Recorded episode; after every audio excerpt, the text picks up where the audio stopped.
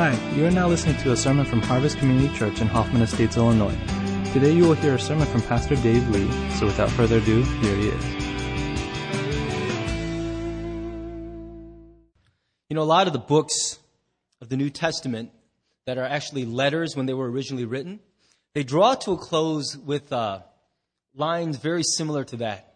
There's this sort of generic end greeting as the writer of that letter says hello to a number of people in the city that's receiving the letter. And, and so you, there's a temptation to kind of gloss over those closing remarks. I know how it is that towards the end of a lecture or towards the end of a sermon or towards the end of any talk or letter, you kind of tune out because you already know what's coming and you just gloss over it. But I think it would be really a big mistake to skim or even skip over these closing remarks because I think they're very precious to us. And if you pause for a moment and think about the fact that the Holy Spirit superintended the assembly of God's Word, there's a reason why God allows these closing greetings to be included and preserved to this day for us to read as part of Holy Scripture. And here's why I think it's so important that we pay attention to these final greetings. I think they paint for us a picture of warmth and humanness that describe the early church. Especially when you read the letters of guys like Paul, there is such a strong and, and rigid theology that comes across that you start getting this idea that the early church was an institution on the move, an organization or a movement, and it was faceless and nameless and impersonal. And that's easy to think that until you begin reading these things and you realize once again that the glue that held the early church together is really the same glue that holds us together. It is that people are coming together with a shared experience of salvation in Christ but also, once they come together, they find genuine friendship. And what I find amazing is that at our church, as well as in many other churches I've been, I've been a part of, there are people who come to the church who still don't have that relationship with Jesus, but they're held there socially by the relationships they found with new friends in that church. That speaks to the power of friendship. It also speaks to the power of the desire God's deposited in each of us for a really meaningful and intimate kind of relationship. And most of us just finished celebrating Thanksgiving. Some of us are still sleepy from all the food we ate. How many of you guys gained at least 10 pounds over the last few days? I mean, I'm so full from all the food I ate. And I don't know what Thanksgiving is like for you, but I know in America, Thanksgiving is a real mixed bag. For some families, it's a time full of tradition and, and being grateful for all that you've gotten. For others, it's a very painful and awkward time. Really uncomfortable. It can only be endured with lots of alcohol. I, I know how that goes for a lot of families. So when I talk about Thanksgiving, not everybody has the warm fuzzies. It's more like, oh, I gotta sit in a room with these people that I can't help being related to for an entire evening, squirming under my skin, and then come home. Now, I'm sorry if that hits too close to home. If that describes your family, I, I want to say this. Even if you have a family that is relatively dysfunctional, the fact that you can recognize that reveals something. That somewhere deep in our hearts, God has already deposited an idea of what intimacy should feel like so that we're very aware when it's missing. And for a lot of us, we've been yearning for, and if you grew up in a family that's somewhat broken and, difficult, then you know that your lifelong quest has been to find a place called home. To find a place where your heart is at peace in all circumstances and you're comfortable with the people around you because even in your sleep, you know, without question, these people love you as you are and will not judge you in their hearts. I think that's one of the big glues that God has always used to hold the healthiest churches together. And I'm always surprised to read these online essays or these uh, surveys of why people leave the church. I just finished this week reading at least 12 different surveys of reasons why people are leaving the American church. And so many of them have to do with frustration and disappointment regarding relationships they wanted in the church and could not find. And I find that really revealing about what it is that holds the church together. Make no mistake, the main glue that holds us together is our bond in being saved by the mercy and grace of Jesus Christ. But a lot of times, what keeps us in that particular congregation is the people that we share our lives with. You know, the passage that Ed read traces out a few relationships that Peter makes special mention of as he's kind of going through these closing remarks. And I want to walk through those relationships with you to point out something that I think is really important about the healthy church. I believe in the healthiest churches, there is a visible and strong commitment to stand together. And I want to show you out of this passage a couple relationships that are really key for this. And the first is partner to partner. I, I really love the idea of a tandem bike. Raise your hand if you've ever ridden a tandem bike before. All right, so usually um, you ride a tandem bike only if your good friend has one or if you're trying to get that, win the heart of somebody of the opposite sex. It's the kind of thing, cutesy kind of thing that dating couples would do, trying to show the girl your soft side and all that. But the cool thing about a tandem bike is that you don't get very far if both people aren't working together. So partnership is really important, but also you probably won't find yourself on a tandem bike with someone else unless you have a pre-existing relationship. Right? I mean, tandem bike is not just for locomotion. There's another reason you ride a bike in tandem, isn't it? The first person that Peter mentions in the closing of his letter is this guy named Silvanus. And that's a, that's a name that's probably not familiar to you, but that's the same man. It's his second name for a man that we often hear of as Silas in the, in the New Testament. He's a guy that was a prophet, a leader of the early church, a Roman citizen, a very close associate of the Apostle Paul. He was one of the most prominent figures in the first church. And this is the guy that Peter is thanking. And what's interesting is that in this, in this uh, closing remark, he says, By Silvanus or by Silas, I have written briefly to you. And scholars are somewhat divided on what that means. Why is Peter saying, I have written this letter by Silvanus? Because there were two ways people would say that in the ancient days. The first interpretation is that Silas served as an amanuensis. That's, a, fa- that's a, a fancy way of saying he was the secretary or the guy who was kind of ghostwriting with Paul because for some reason certain guys could not write or were not very good at writing, but they had something to say, and so they would often have somebody who assisted them in the actual penning of the letter. If that's the case, then it's a beautiful picture of partnership. Because as we know when we read the Gospels, Peter wasn't exactly the most eloquent communicator. Peter was one of these crass, coarse kind of guys who, he's like an id with a vocal box. Right? I mean, it's, he just, he says the first thing that comes to his mind. He, he operated on the principle of open mouth and insert foot. And he did this all the time. Some of us are like that. We, how many of you are like, you say something and as soon as the words leave your mouth, you're like, I really wish I hadn't said that. Sometimes I do that from up here. And I know for a fact that that week I'm going to get at least three or four emails pointing out that I said a certain thing that I probably shouldn't have said. Some of us are like that, and so you see this beautiful picture where Silas, who was probably much more educated, much more eloquent, lent, lent a helping hand to Peter, who had something to say, but just didn't know the best way to say it. But a second interpretation is that Silas was the messenger, the one who carried the letter physically to the intended recipients. Now you might think that's just the Pony Express. Anyone could have carried the letter, but that's also a very beautiful picture of partnership. Because it was really important who it was that brought the letter. You have to understand that at this point in the early church's history, Peter was an established leader of the church. He was an, a clearly recognized figure, but he was writing this letter from Rome, the capital city of the Roman Empire, and he was not free by, by the Holy Spirit to return to Asia Minor and deliver this letter. So he had to send it with somebody who would be recognized. You know, Peter was such a prominent figure. Anybody could have stood up and said, Hey, I got a letter from Peter, and it could have just been something he wanted to say. You can imagine how this works because there was no email addresses with verifiable, you know, uh, uh, IP addresses and things like that. It was just somebody would stand go, I have a letter from Peter. And the first question is, who are you and how do we know that's really from him? When Silas carries the letter, he's lending to Peter's intention his own reputation as a gift. He's saying, look, a lot of people won't buy this letter from anyone, but if I deliver it, they'll listen to what you have to say. And it was no small task either because he was going from Rome without the, the benefit of airplanes or, uh, or cars or, or trains. He was going probably largely on foot or by some kind of donkey all the way from Rome in Italy to Turkey, what is now Turkey. And it was a letter addressed, as you see in 1 Peter 1 1. It's not a letter just addressed to one place, but it was meant to be circulated all throughout Asia Minor, which is a pretty large area. And so Silas really sacrificed himself to deliver this letter on behalf of Peter.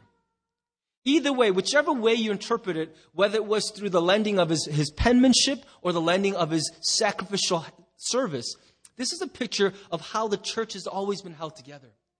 People sacrificially and out of a spirit of friendship, serving one another in real partnership for a shared cause. But what's interesting is it's not just partnership, it's not just work that Peter and Silas did together. But what he says, he's very careful to mention this, is that he is a faithful brother as I regard him. Now, that's the ESV trying to render the Greek as true uh, to form as possible. And it's even in the Greek, it's a bit of an awkward phrasing. It's Peter's way of trying to say this. This is not just a guy carrying a letter as a partner in ministry, a co-worker, but this is someone I really think of warmly as a brother. It's interesting how often in the New Testament, when the people who are writing it were trying to come up with a way to express affection, they use the language of family to refer to people who are unrelated to them by blood. You know, we, we say to each other today, hey, brother, probably with about as much meaning or depth as the Soviet communists refer to one another as comrade, you know? It's like, hey, brother, hey, comrade, hey, bro, hey, buddy. We have all these terms of endearment that used to mean something, but today is just like, dude, right? Dude. When we hear the word brother, we don't think much about it in the church. But it was one of the ways that in the early church they were trying to say, how do I express to another person how much you really mean to me because we don't have any shared DNA, any blood, and yet I feel like you are my family. Some of us have been fortunate enough over the course of our lives to meet a person just like that, with whom we're not related by blood, but they have poured so much into our lives that when we think of them, we think of them just, we can't think of them as anything other than family. I was watching an episode of Deal or No Deal not too long ago, and it was a Thanksgiving special. And this guy said, You know, I hadn't sat down to Thanksgiving dinner with my family since I was in high school, and he's got like seven siblings. And so, of course, as they always do in Deal or No Deal, they surprised the contestant by flying his whole family out there. And they revealed and they walked out of a, side door, and he was blown away, all his relatives together on the stage. What was interesting, though, was included among those relatives were two guys who were just friends. But they weren't just friends. They were such dear friends that upon interviewing the contestant, they realized these guys are like family, so that this network paid for these two guys to be flown out along with the rest of the family. I know that many of you have a friend like that. Somebody who might as well be family because their role, their value in your life is immeasurable. This is what Peter is trying to say about Silas, is that this guy is not just my coworker, he is like family to me. I love him with a personal kind of love that's hard to describe in words. You know, not a whole lot has changed since those early days, has it? I think that's really what makes the healthiest churches such a great place to be. That they're not just places where people are working together for a cause, because if you just have that, it's a really dry place. Listen, here's a way of looking at it. If you have just mission minus friendship, what do you have? You've got a company. You've probably got the place that you're going to go to work tomorrow, a lot of you, is that you don't really think of your coworkers as personal friends. They're just work friends. You know what I'm talking about? But what if you have just friendship minus a sense of mission or purpose? Then all you've got is a club. But it is when you have mission plus friendship that you have the church. I'm a really firm believer in this principle. That what I always dreamt of for Harvest to be is not a place driven by ambition or some kind of purpose. I, I really, I really get turned off by churches that are so driven by a mission that they've discarded relationship along the way. Where people are just a cog in the, in the machine. Where they say, look, your only role is to be a worker, a worker, a worker. Who you are is not that important. Die to yourself every day. Live for the mission. The mission is exceedingly important. Don't get me wrong. I think that people who don't have a shared mission really start to lose that relationship after a while. But I absolutely am convinced that the healthiest churches also couple that with a sincere and warm and genuine friendship. And a lot of that friendship gets built in cafes or on softball fields, on basketball courts, in your dining room as you invite some people over for dinner. This is the place where life gets done together, where you realize, I'm not just going on a short term mission trip with you. You are like my brother or my sister. Some of the best mission trips I've ever been on, I felt guilty because it's like going on vacation with your family members on God's expense and getting to do wonderful, life changing work for Him. I think that's not an issue of guilt. That's the way it should feel when the church is functioning well together. You know, we're doing a lot of work at our church on the mission front because we've had some weaknesses in that area. We haven't always had a clear sense of vision or mission in our church. And there are a lot of missed opportunities we've had to watch over the years slip by. And so we're trying very hard to figure out what has God called us to and what is that shared sense of calling that will bind us together and focus our efforts. But we're always going to have to do a lot of hard work to nurture that other side of the house. The fact that we're not here just to work. If you're teaching a class, for example, and all you're geared toward is, I'm going to get this material across because these people need to know, and you don't love the people sitting in those chairs, you're not a teacher in this church. You are maybe for a, a term, but you won't be for long. Because in this church, one thing we're going to always try to reinforce is that if we don't love one another, nothing else we do really matters that much to God. Think about the two greatest commandments that Jesus gave us. The active verb in both of those commandments was not do or teach or build, it was love. Love God with everything and love each other the way you love yourself. This is on God's heart. And for all the things we accomplish in His name, if we haven't learned to love one another in genuine friendship, it really doesn't matter what other critique we have of this institution. The church was never meant to be an organization, it was always meant to be an organism. I know that plays a little bit like a John Maxwell one liner, but it's so true. It's supposed to be a living thing, not just another place where you go to work just for a different boss. There's a second relationship which Peter mentions, and that is church to church. Where do I get that? Look at what it says in verse 12, verse 13 here. She who is at Babylon also sends you greetings. I first read that and thought, what does that mean, she who's at Babylon? It must be a woman of such prominence that she, he doesn't even have to say her name. When I say she who is in Babylon, you all know who I'm talking about, right? Right? If I said, for example, she who is married to Brad, everybody knows who I'm talking about, right? She who is adopting children from every third world country she can find. You know who I'm talking about. And so maybe I thought that's what it is. It's a woman of such prominence in the church. And then I did a little more careful study and realized it's not a person at all. And it's not even Babylon. By the time Peter is writing, Babylon, which was once the greatest, most feared city and nation in the world, was in ruins and just a small podunk village, a memory in the, in the global landscape. In fact, there's no indication that Peter ever visited Babylon or knew anyone personally from Babylon. But from the Old Testament times forward, Babylon in Scripture was always a symbol of the great power centers of the secular world. And so every scholar that I read agrees that what Babylon refers to is Rome, the very city from which Paul or Peter is writing this letter. And what he's really saying, she is the church. In, in Greek, just like in Spanish, all nouns have a gender associated with them. And the, the gender of the word church in Greek is a feminine gender.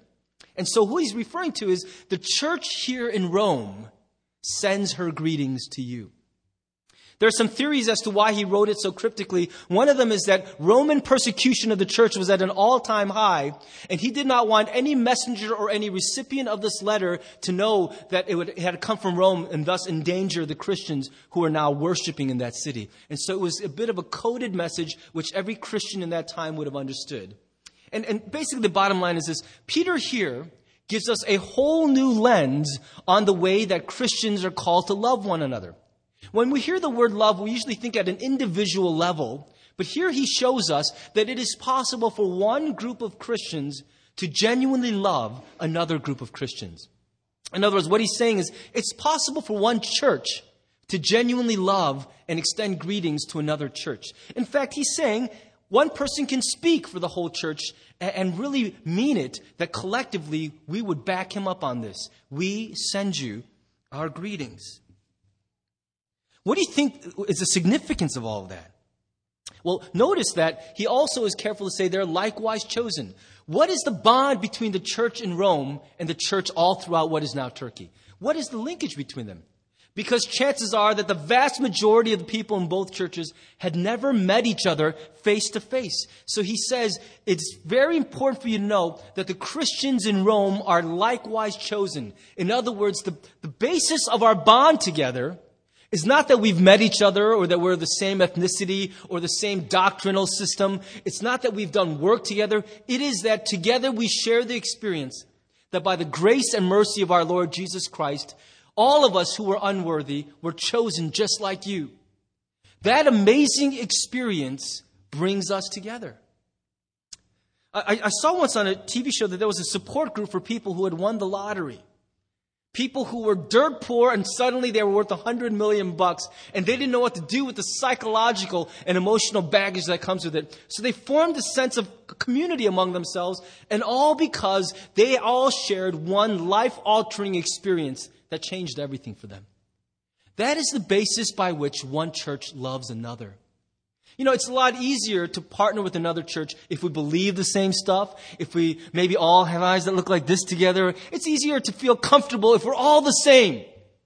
But what Jesus says is the most important sameness that any group of Christians will ever share is our shared experience of the amazing grace of Jesus Christ our Lord. That is the bond universally that ties every church together. And when we let other stuff get in the way and we start breaking fellowship with one another over dicing and slicing words, some of those words need to be sliced and diced. Don't get me wrong. They're important distinctions. But there's such a spirit of divisiveness that so often marks the relationship between churches. You know, that picture is in the same town, on the same block, on the same street, two churches sitting right next door to each other. And if that were in America, chances are those two churches would probably have no relationship that's real with one another. I wouldn't need to go to this European city to photograph those churches. I could walk right outside onto Grand Canyon Street. Couldn't I? I could take a stone and hit another church right now from those stairs. And yet in 13 years of being here, we don't really have much of a relationship with St. Hubert's next door, do we? And I, am really convicted by that. I, as I was looking at this picture, that thought occurred to me, and I was immediately thinking I should get rid of that picture because people will realize that's us. I think it's important that churches, especially in America, learn to love one another. You know, there are so many examples in the Bible of one group of followers of God loving another group very sacrificially, even though they'd never met face to face. But I don't have to look in the Bible only to see those examples. There are examples all around us today. There are stories like that in our own church's history. And there's this wonderful story I recently heard from a friend of mine. His name is Brian, and he pastors a, the New Song Church plant in North Orange County, California. We've got to know each other, and he's really an interesting guy and uh, a very courageous leader. They do stuff over there that's kind of gutsy actually kind of crazy. And recently he was praying with his leadership, and they felt like after their leadership conference, uh, the challenging of the speaker prompted them, we need to do something costly because as a church, we're so comfortable, we've never been intentionally inconvenienced for the sake of another church. We've never really known what it is to sacrificially love another group of Christians somewhere else. After they prayed that in response to their leadership conference, a situation arose where one of their partners in China had this amazing vision for a ministry, and they wanted to launch it just before the start of the Summer Olympics in Beijing. They had worked very hard to get this thing underway, but they fell short by $15,000, which for that group of Christians in China was a, a big fortune.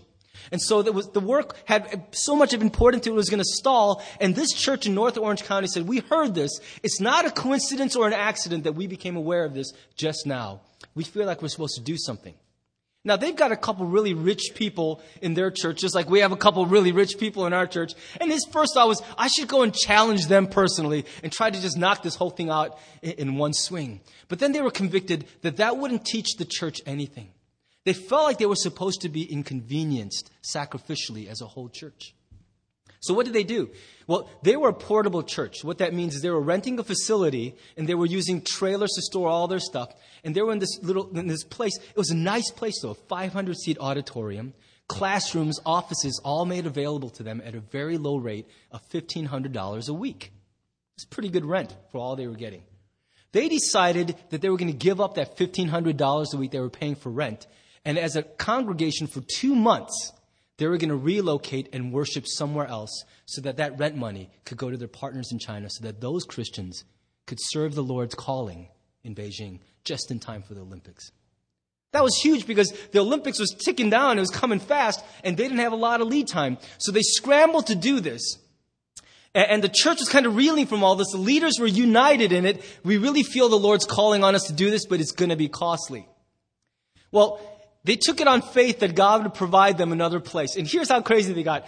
It's God's blessing that they were in Northern California, Southern California, where the weather is always nice. Do you realize there's a church I know that has had fellowship outside every single Sunday for 10 years?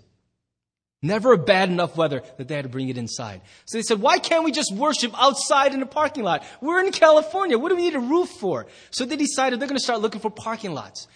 The week before, you know, the zero hour, Another church said, We'll lend you our space if you change your, evening, your worship to the evening, and we'll lend you our space for free. Just help us take some of the credit for giving that gift to China. So it was all great. It was going to work out. And then in the middle of that last week, that church pulled out. So here they were. What do we do? They all fell on their knees. They prayed, God, we're trying to love another church, but it's costing us so much. At the 11th hour, literally the day before, a businessman locally let them use their warehouse for three months, rent free. Catch was that it was dark, it was dirty, and it had no air conditioning, and it was in the heat of summer. Not to mention, the physical facility was such a huge demotion from what they were used to. I mean, this is North Orange County. It's a very posh area, and they were used to something a little more comfortable. And this congregation of 350, many young kids, families that are very well-to-do professionals, suddenly started meeting in a place that was like you're knocking out cobwebs just to find a seat. It was a very costly decision for them as a church. It was a very unpopular move, especially for people with little kids. I don't know what is about having little kids that makes people kind of whiny, but they just needed everything just so for their kids. And it wasn't just so. And so they voted with their feet and they lost 100 people. It was a congregation of 350 and they lost 100 people so that they could sacrificially love another church. Some people look at that and say, that was irresponsible. You honored a bunch of people in China, but forgot the people at home. You know what he said? He thinks that God pruned their church. Cut away the dead branches who were there only to complain and left them 250 people who knew how to love others in the kingdom of God the way God had intended. Now, you can take that for however you want it to. That story inspired me because it reminded me that this is a really big thing on the heart of God that he's got families all over the globe, and it matters to him that one family here loves another family over there. Now, one of the things I've always treasured about our church, in a way, the second point is preaching to the choir, because one of the things I've always treasured about Harvest is that you all are one of the most selfless and non territorial congregations I've ever been, uh, been in or, or, even met. And I'm not saying that to butter you up. I, I've been associated with a lot of churches and I've seen this kind of territorialism that I think is very ugly to God. Our church is the greatest church ever. We're always the best at everything. And, and we're, the, and I've seen that spirit reign in a lot of churches. I've never really felt that at our church. I argue maybe because we're not the best at anything. I don't know. But there is this openness. Like when, when we have softball games or football fellowships, I feel like I'd have to say to anybody, make sure you talk to people from the other church. Make sure that you watch your attitude. Make sure you're friendly because there's this genuine openness to do stuff with other churches. When I see the attitude our church has toward our partners in Tuba City, in Kenya, in, in China, in Indonesia, there is a selflessness in our church that I think has to be guarded with zealousness because it's one of the great strengths of this church. It's one of the things I hope we will never lose is our openness to love other churches in the kingdom of God. You have very, very often lent me and your other pastors to other congregations as a gift. Or maybe you just needed a break from us. But you know, I've been free to travel and to meet other churches and other pastors to preach at their retreats, and they have always been so blessed by it and say, thank, tell your church thank you for letting you go. Because it's not a small thing when a church does that. And I want to thank you for that. And I want to really call you as a congregation to be aware that that is one of the greatest things about us as a church, and we need to fiercely guard it and make sure that spirit of territorial pride, tribalism, never shows its face. Harvest Community Church. Let me give you a third relationship, which Peter is pointing out, and that is generation to generation.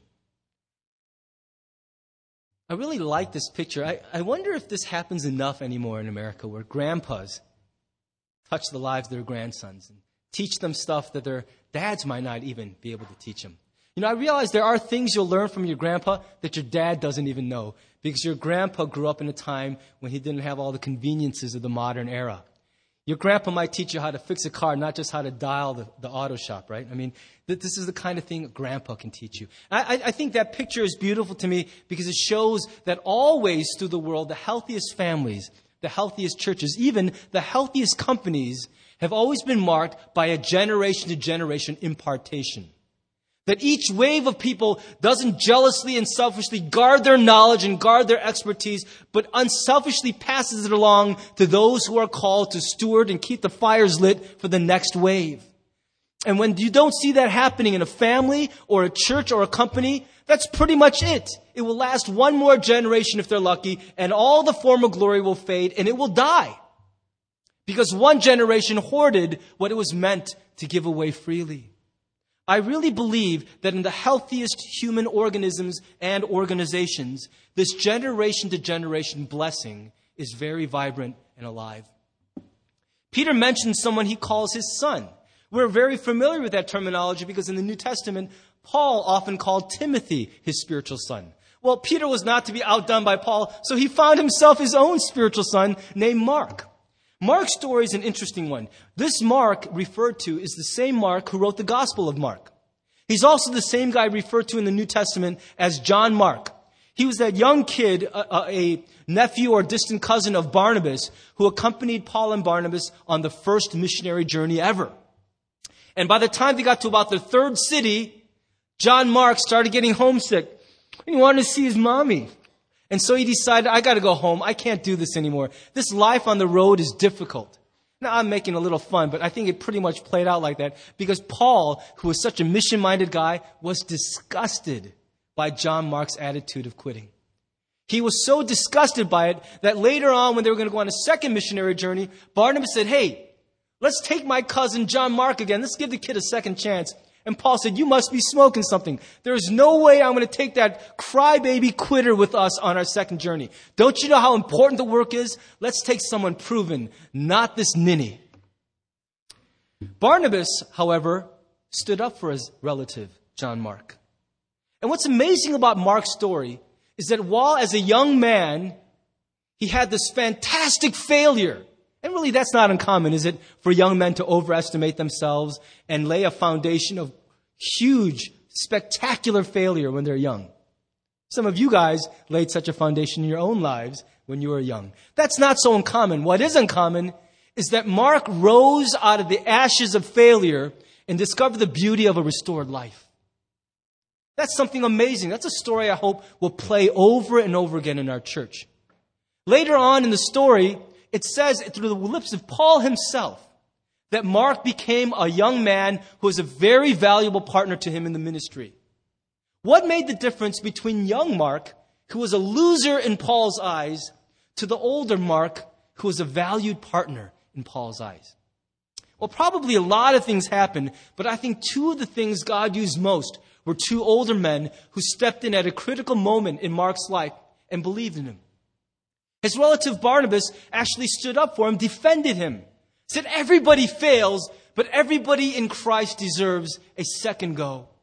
Redemption is the agenda of God. Paul, you of all people should know that. You were once the killer of Christians. Now you're our leader. Should you not have more grace for this young man? And yet Paul couldn't see it, which is a, a really heartwarming thing for me because even someone as perfect as Paul made mistakes. Barnabas so believed in the idea of grace for this young man who had failed so miserably that he was willing to risk his friendship with a man as powerful as Paul so that he could stand by this young man. What do you think that did in the heart of this guy whose main story was, I'm the one who quit on Paul and Barnabas?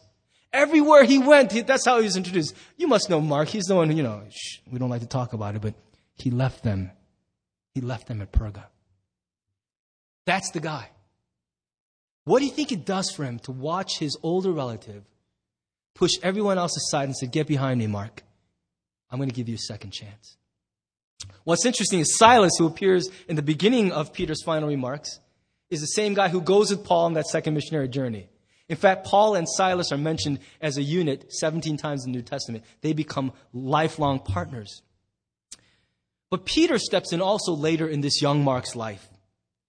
And Peter decides to take this kid under his wings and really pour himself into him. And, and what, what we learn from the early church historian Eusebius is that what Peter did was he grabbed Mark and everywhere they journeyed together, he would regale Mark with stories about eyewitness accounts of what it was like to walk with Jesus, to eat with Jesus, to listen to his teachings, to be there when the miracles were happening. He probably told them all about what it was like shoveling out fish and loaves mystically out of these baskets, and he couldn't understand how Jesus was doing it. He told them all these stories. Basically, what he was doing was testifying his whole life with Jesus and pouring it into this young man.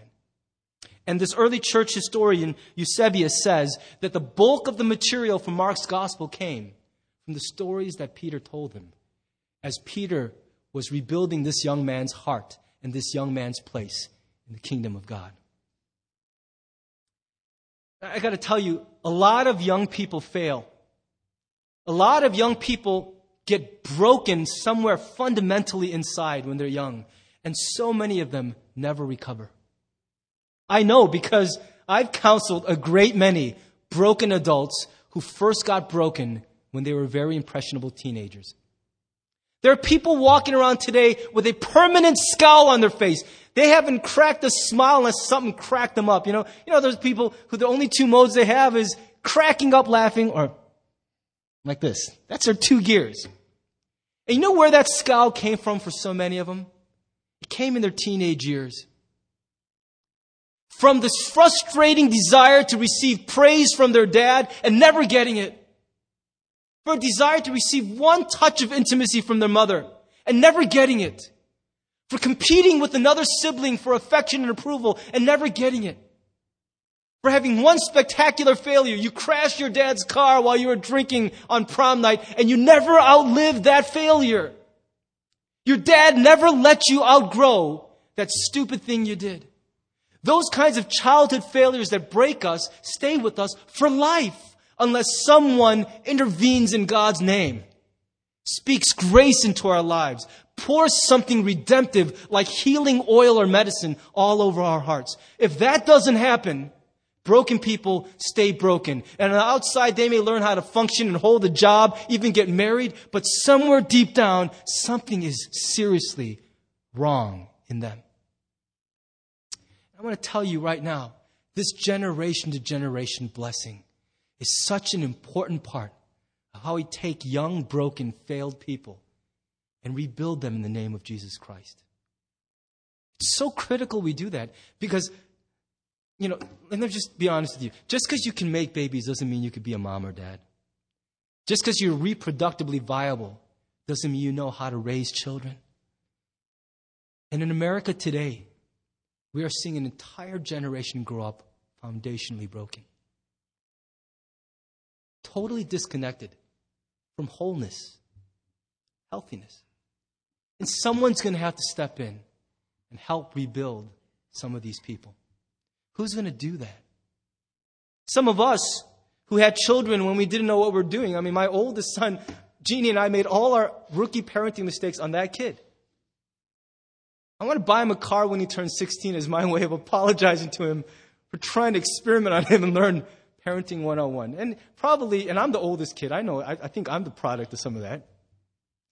You guys know what I'm talking about. And you feel like maybe you're already past that point of no return with your kids, but you're not. You're not. And I want to give a few strong invitations to you as a church today. The first is this if you're a parent, if you ever intend to be a parent, would you please take up the responsibility to disciple your children? I don't mean bring them to church. I don't mean make sure they have the routine Bible time before bedtime every day. I mean speak life into them. Pay attention to what their hearts are going through. The uniqueness. See them. So many kids just want to be seen. They want a parent who will take the time to teach them how to become older, how to know God. If you're too busy, if you're too absent, you will miss out on one of the most incredible opportunities of your life. And I'm not going to guilt you into doing it. It's not about guilt.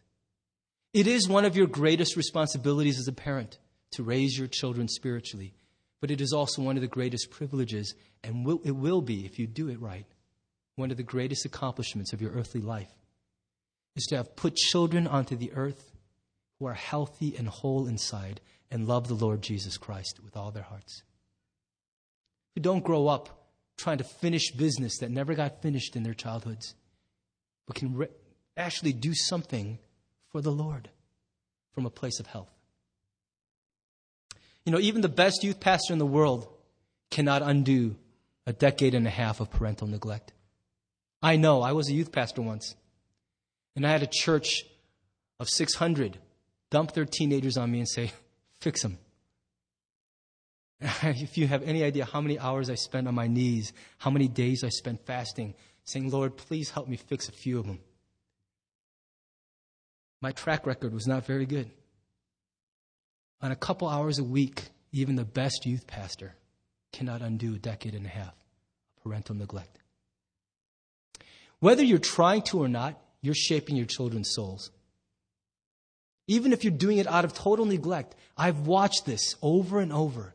Kids imprinting their parents, you know? Mimicking them, saying the things they say, thinking the way they think. Even unintentionally, you are shaping your children. Why not rise up and accept the invitation to shape them intentionally? Let me give you a second invitation. Would you seriously consider, at some point in your life at Harvest, doing your share to serve in our Seeds and our Roots ministries. Seeds is fairly well staffed, but they still have needs. And Roots is a, a group that I really want to make a special plug for.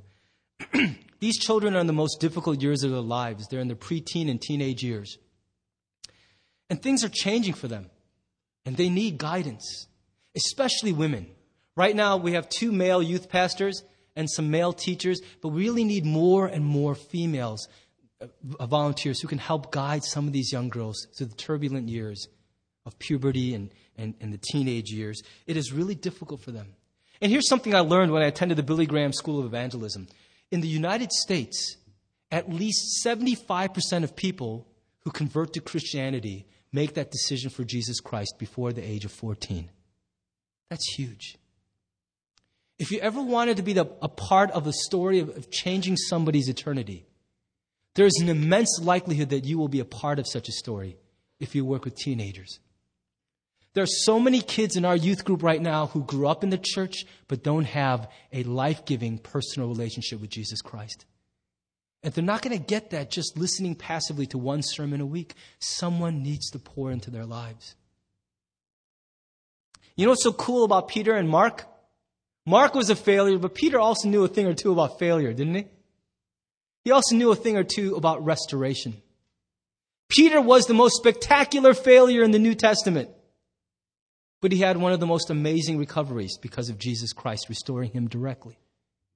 And out of that pain and rebirth, he poured into Mark because he saw so much of himself in Mark. Some of you have the exact same pain that some of our teenagers are going through. And if they just could hear that and see how you turned out, and you could give them a little hope, they might not feel so alone in their journey.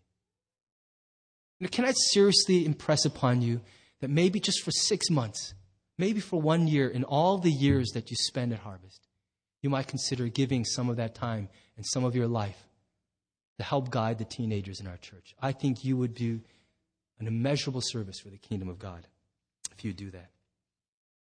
And one last invitation I'll give you briefly is that it's not just adults to children, but one adult to another. This impartation of one life well lived, pouring into another life. If you've seen something of God's goodness in your life, make yourself available to people who are younger in the faith. It's a little, uh, you know, presumptuous to come up to you and somebody else and go, "Hey, um, I've got a lot of good influence I could wield, and I want to pour it into your life. You want some?" You know, that, not everybody's comfortable saying stuff like that. You know, some of you are totally okay with it, but others are a little more, you know, like humble. so instead of imposing yourself on someone, make sure that you're very available. Make sure you let people know that you're willing to pour into the life of other people. Because there are some people in their 20s who desperately need to get into a relationship with somebody in their 30s and 40s.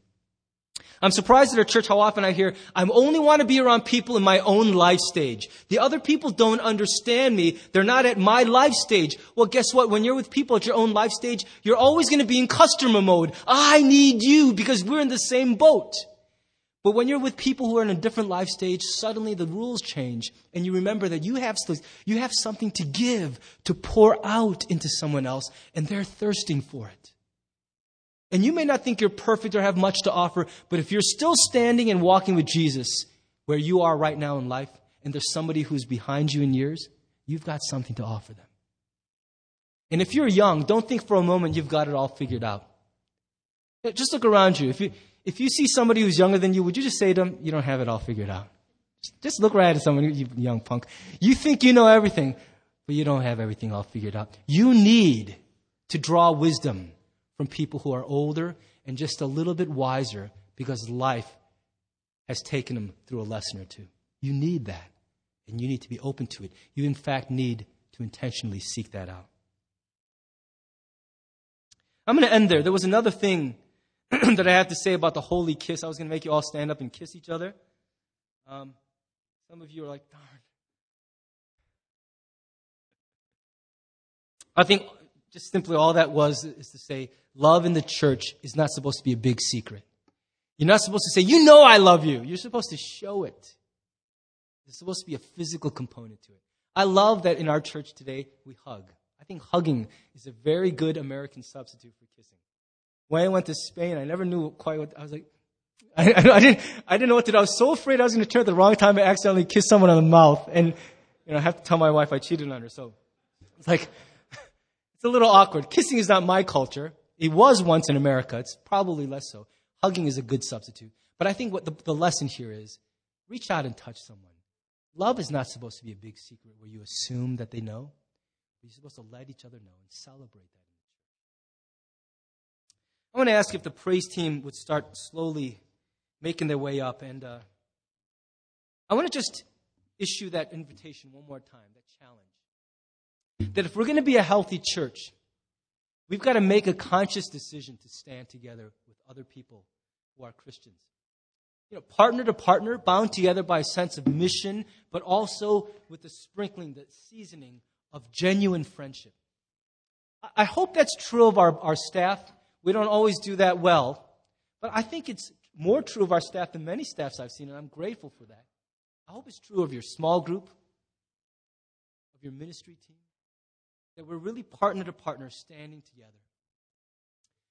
I'm glad we're already at this. I hope we will see God escalate this in our church, that we stand church to church, fellowship to fellowship, city to city, loving Christians we've never met because somehow God has brought us together in the shared experience of being saved by His mercy. Finally, I, hope you will each awaken to the fact that there is someone right now in this world, younger than you, who is waiting for you to pour what you've received into them. Jesus once said to his followers, Freely, freely you have received. Now freely, freely give. Whether you think you've gotten a lot or not, you have something. Your cup is not empty. I hope you will rise to the invitation to pour what you do have into someone who has less. It will make a difference in their lives. In some cases, it'll rescue them. I want to invite you to bow your heads with me. And, uh, just respond to the Lord through some of this. Maybe you're one of those mission, mission, mission people. And you're so driven by the work we're supposed to do, you sometimes forget we're supposed to love one another. I'm sometimes like that. I, I wish I wasn't. Some of the people I'm supposed to be closest to in this church, it's been months since we just talked on the phone. I really feel sorry about that. And maybe if that's you or that's where you find yourself, your commitment to God needs to be Lord, help me to pay more attention to the friendship side of this house. Maybe it's the other way for you. Maybe you've got some good friends, but you never do anything for the Lord together. Maybe God's saying you'll grow closer together if you leverage that friendship to serve Him. Maybe what God is doing this morning is igniting a fire in you for Harvest to be committed to loving other churches in Tuba City, in Beijing, in Machakos, Kenya, anywhere. Maybe in Northbrook.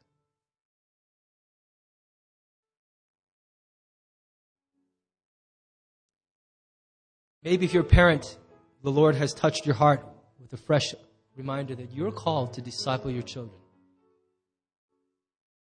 Pour into them. Maybe He's stirring in you a decision to serve in our children's ministry, serve our teens, to get into a mentoring relationship. With those things fresh in mind, I'm going to leave it to you now for a few moments. Quietly respond to the Lord in private. Then we'll come back together to sing together. Lord God, we pray that you will receive these commitments of our hearts, these pleas of our hearts. If we've cried out to you for help in something, we pray that you will answer. And if we've made a commitment to you in our hearts, Lord, we ask that you would grant us the strength, the grace to follow through. Let Harvest always be a church that truly stands together and remains healthy in Jesus Christ. Amen.